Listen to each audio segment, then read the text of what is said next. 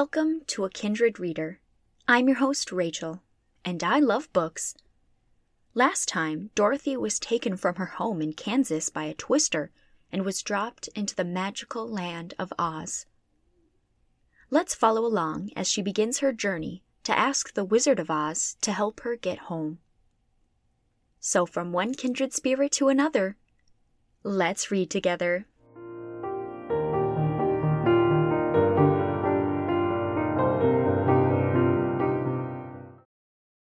Chapter 3 How Dorothy Saved the Scarecrow.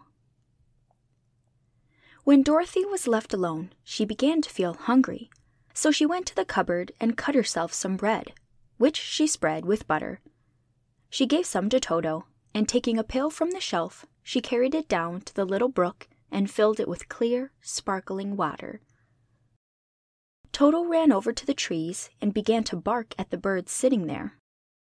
Dorothy went to get him and saw such delicious fruit hanging from the branches that she gathered some of it, finding it just what she wanted to help out her breakfast.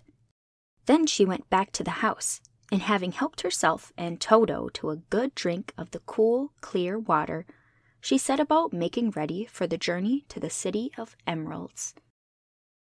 Dorothy had only one other dress, but that happened to be clean and was hanging on a peg beside her bed. It was gingham with checks of white and blue, and although the blue was somewhat faded with many washings, it was still a pretty frock. The girl washed herself carefully, dressed herself in the clean gingham, and tied her pink sunbonnet on her head. She took a little basket and filled it with bread from the cupboard, laying a white cloth over the top. Then she looked down at her feet and noticed how old and worn her shoes were.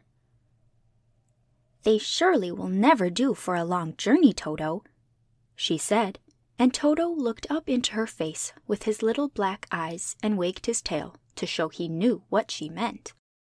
At that moment, Dorothy saw lying on the table the silver shoes that had belonged to the Witch of the East. I wonder if they will fit me, she said to Toto. They would be just the thing to take a long walk in, for they could not wear out. She took off her old leather shoes and tried on the silver ones, which fitted her as well as if they had been made for her. Finally, she picked up her basket. Come along, Toto, she said. We will go to the Emerald City and ask the Great Oz how to get back to Kansas again. She closed the door, locked it, and put the key carefully in the pocket of her dress. And so with Toto trotting along soberly behind her, she started on her journey. There were several roads nearby, but it did not take her long to find the one paved with yellow brick. Within a short time, she was walking briskly toward the Emerald City, her silver shoes tinkling merrily on the hard yellow road bed.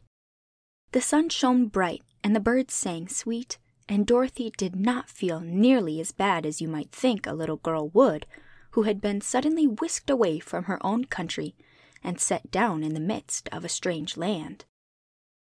She was surprised, as she walked along, to see how pretty the country was about her. There were neat fences at the sides of the road, painted a dainty blue color, and beyond them were fields of grain and vegetables in abundance. Evidently, the Munchkins were good farmers and able to raise large crops. Once in a while she would pass a house, and the people came out to look at her and bow low as she went by, for everyone knew she had been the means of destroying the wicked witch and setting them free from bondage. The houses of the Munchkins were odd looking dwellings, for each was round, with a big dome for a roof. All were painted blue, for in this country of the East, blue was the favorite color. Towards the evening, when Dorothy was tired with her long walk and began to wonder where she should pass the night, she came to a house rather larger than the rest. On the green lawn before it, many men and women were dancing. Five little fiddlers played as loudly as possible, and the people were laughing and singing, while a big table nearby was loaded with delicious fruits and nuts, pies and cakes, and many other good things to eat. The people greeted Dorothy kindly and invited her to supper and to pass the night with them, for this was the home of one of the richest munchkins in the land, and his friends were gathered with him to celebrate their freedom from the bondage of the wicked witch. Dorothy ate a hearty supper and was waited upon by the rich munchkin himself, whose name was Boq. Then she sat down upon a settee and watched the people dance. When Boq saw her silver shoes, he said, You must be a great sorceress. Why? asked the girl. Because you wear silver shoes and have killed the wicked witch. Besides, you have white in your frock, and only witches and sorceresses wear white. My dress is blue and white checked, said Dorothy, smoothing out the wrinkles in it. It is kind of you to wear that, said Boq. Blue is the color of the Munchkins, and white is the witch color, so we know you are a friendly witch.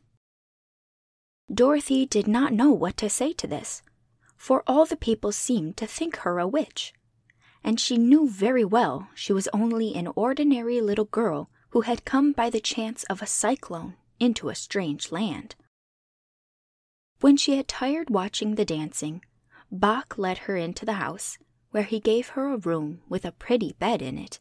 The sheets were made of blue cloth, and Dorothy slept soundly in them till morning, with Toto curled up on the blue rug beside her. She ate a hearty breakfast and watched a wee munchkin baby who played with Toto and pulled his tail and crowed and laughed in a way that greatly amused Dorothy. Toto was a fine curiosity to all the people, for they had never seen a dog before. How far is it to the Emerald City? the girl asked. I do not know, answered Boq gravely, for I have never been there. It is better for people to keep away from Oz unless they have business with him but it is a long way to the Emerald City, and it will take you many days. The country here is rich and pleasant, but you must pass through rough and dangerous places before you reach the end of your journey. This worried Dorothy a little, but she knew that only the Great Oz could help her get to Kansas again. So she bravely resolved not to turn back. She bade her friends goodbye and again started along the road of yellow brick. When she had gone several miles, she thought she would stop to rest, and so climbed to the top of the fence beside the road and sat down. There was a great cornfield beyond the fence, and not far away she saw a scarecrow placed high on a pole to keep the birds from the ripe corn. Dorothy leaned her chin upon her hand and gazed thoughtfully at the scarecrow. Its head was a small sack stuffed with straw, with eyes, nose, and mouth painted on it to represent a face. An old, pointed blue hat that had belonged to some munchkin was perched on this head, and the rest of the figure was a blue suit of clothes, worn and faded, which had also been stuffed with straw.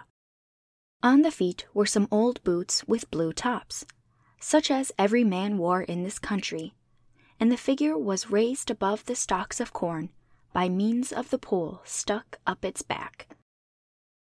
While Dorothy was looking earnestly into the queer painted face of the scarecrow, she was surprised to see one of the eyes slowly wink at her.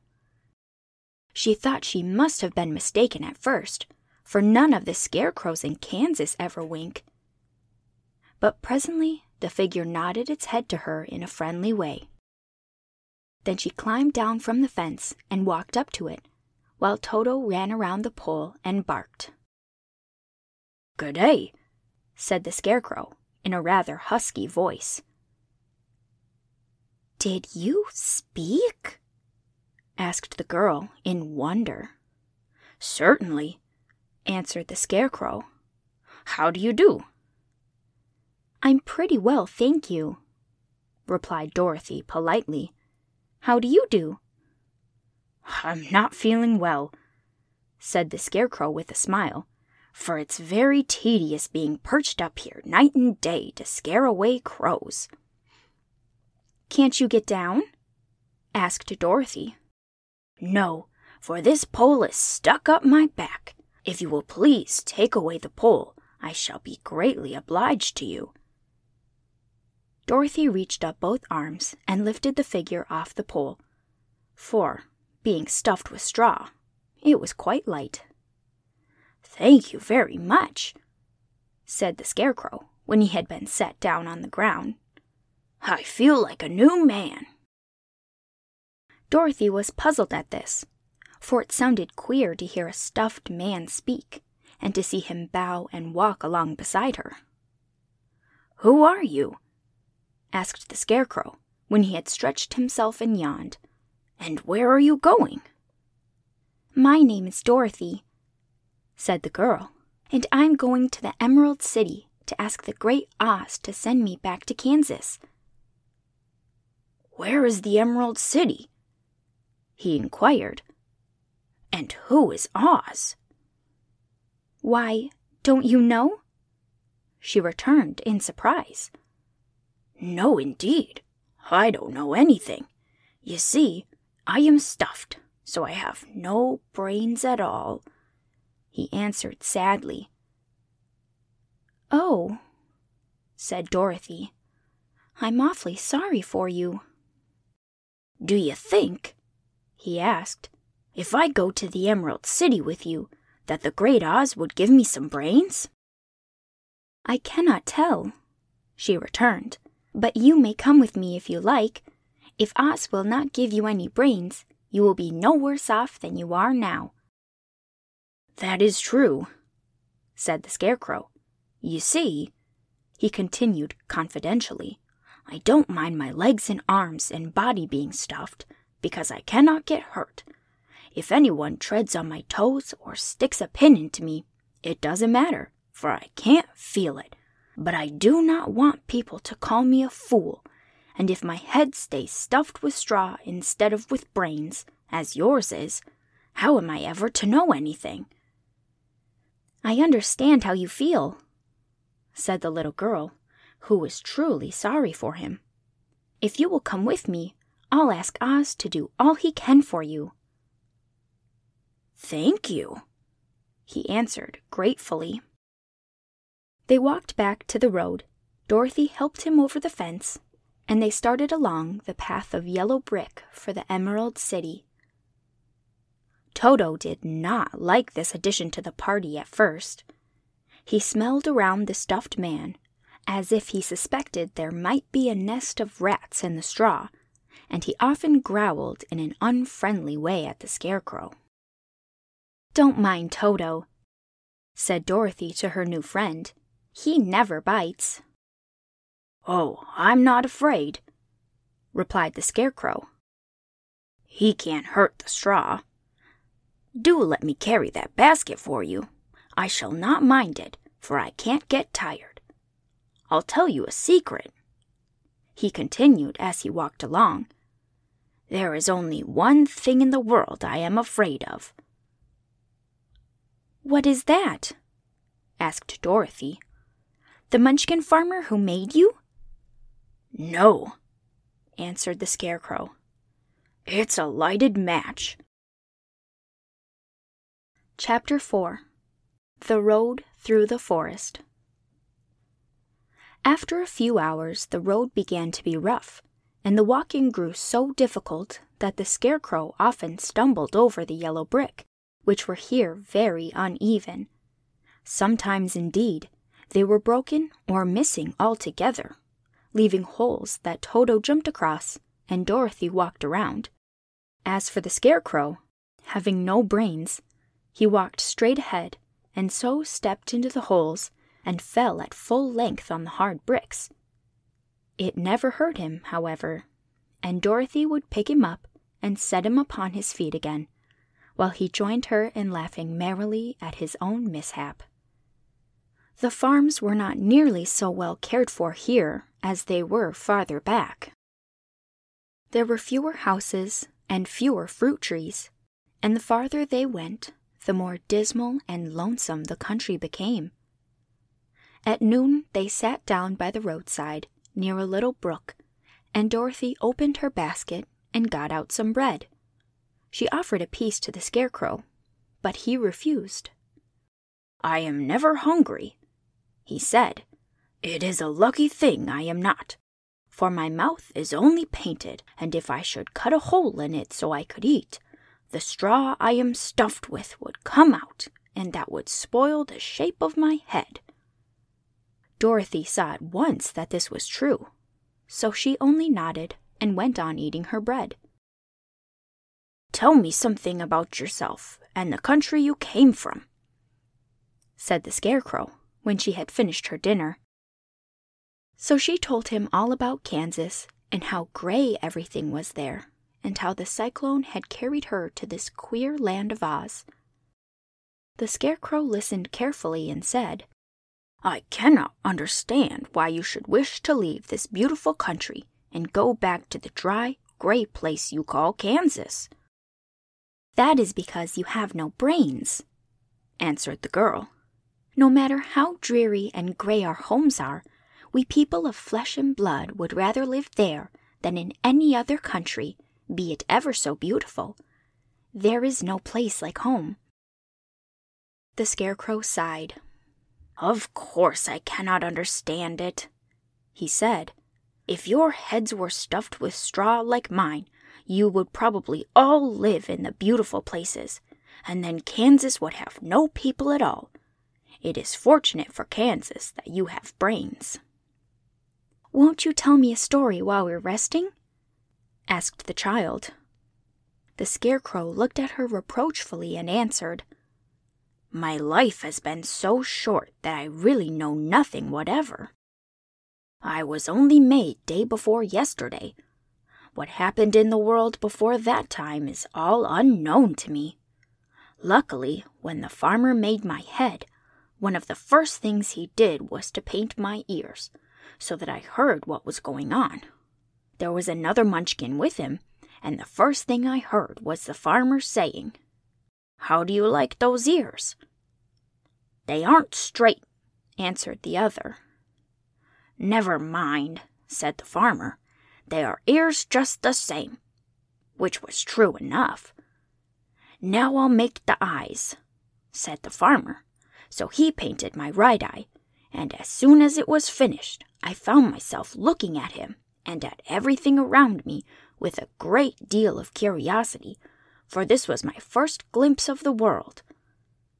That's a rather pretty eye, remarked the munchkin who was watching the farmer. Blue paint is just the color for eyes. I think I'll make the other a little bigger, said the farmer. And when the second eye was done, I could see much better than before. Then he made my nose and my mouth, but I did not speak, because at that time I didn't know what a mouth was for. I had the fun of watching them make my body and my arms and legs, and when they fastened on my head, at last I felt very proud, for I thought I was just as good a man as anyone. This fellow will scare the crows fast enough, said the farmer. He looks just like a man. Why, he is a man, said the other, and I quite agreed with him. The farmer carried me under his arm to the cornfield and set me up on a tall stick where you found me. He and his friend soon after walked away and left me alone. I did not like to be deserted this way, so I tried to walk after them, but my feet would not touch the ground, and I was forced to stay on that pole. It was a lonely life to lead, for I had nothing to think of. Having been made such a little while before, many crows and other birds flew into the cornfield, but as soon as they saw me, they flew away again, thinking I was a munchkin, and this pleased me and made me feel that I was quite an important person. By and by, an old crow flew near me, and after looking at me carefully, he perched upon my shoulder and said, I wonder if that farmer thought to fool me in this clumsy manner. Any crow of sense would see that you are only stuffed with straw. Then he hopped down at my feet and ate all the corn he wanted. The other birds, seeing he was not harmed by me, came to eat the corn too, So in a short time there was a great flock of them about me. I felt sad at this, for it showed I was not such a good scarecrow after all. But the old crow comforted me, saying, If you only had brains in your head, you would be as good a man as any of them, and a better man than some of them.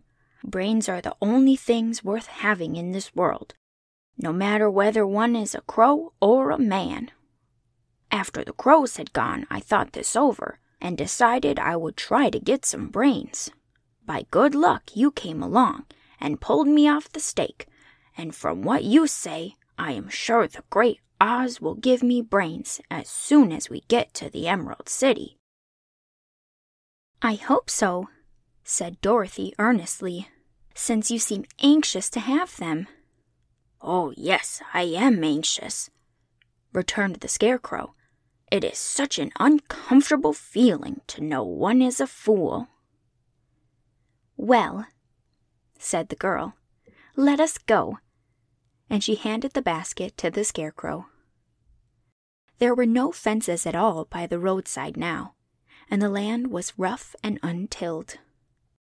Towards evening, they came to a great forest, where the trees grew so big and close together that their branches met over the road of yellow brick. It was almost dark under the trees, for the branches shut out the daylight. But the travelers did not stop, and went on into the forest. If this road goes in, it must come out, said the Scarecrow. And as the Emerald City is at the other end of the road, we must go wherever it leads us. Anyone would know that, said Dorothy. Certainly. That is why I know it, returned the Scarecrow. If it required brains to figure it out, I never should have said it. After an hour or so, the light faded away, and they found themselves stumbling along in the darkness. Dorothy could not see at all, but Toto could, for some dogs see very well in the dark and the Scarecrow declared he could see as well as by day. So she took hold of his arm and managed to get along fairly well. If you see any house or any place where we can pass the night, she said, you must tell me, for it is very uncomfortable walking in the dark. Soon after, the Scarecrow stopped. I see a little cottage at the right of us, he said, built of logs and branches. Shall we go there? Yes, indeed, answered the child. I am all tired out. So the Scarecrow led her through the trees until they reached the cottage, and Dorothy entered and found a bed of dried leaves in one corner. She lay down at once, and with Toto beside her, soon fell into a sound sleep. The Scarecrow, who was never tired, stood up in another corner and waited patiently until morning came. What are your thoughts when the Scarecrow and Dorothy are talking about home? Dorothy says we stay somewhere no matter how gray and dreary because there is no place like home. The Scarecrow says that if people didn't have brains, they would all live in beautiful places.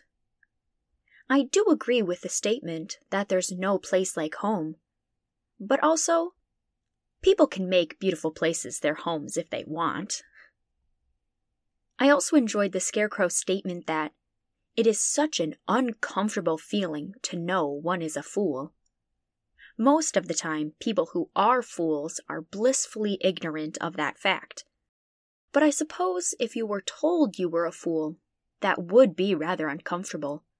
But then again, if you know you're a fool, wouldn't that make you not so much a fool? Okay, okay, okay. This is a children's book. We gotta chill out on the analysis. It is okay to just laugh at a silly statement sometimes and not go overboard in thinking about it. Before we go, I'd like to give credit to Jess Lauer for our artwork and Austin Willhite for our music. You can find us on Instagram and Facebook at A Kindred Reader.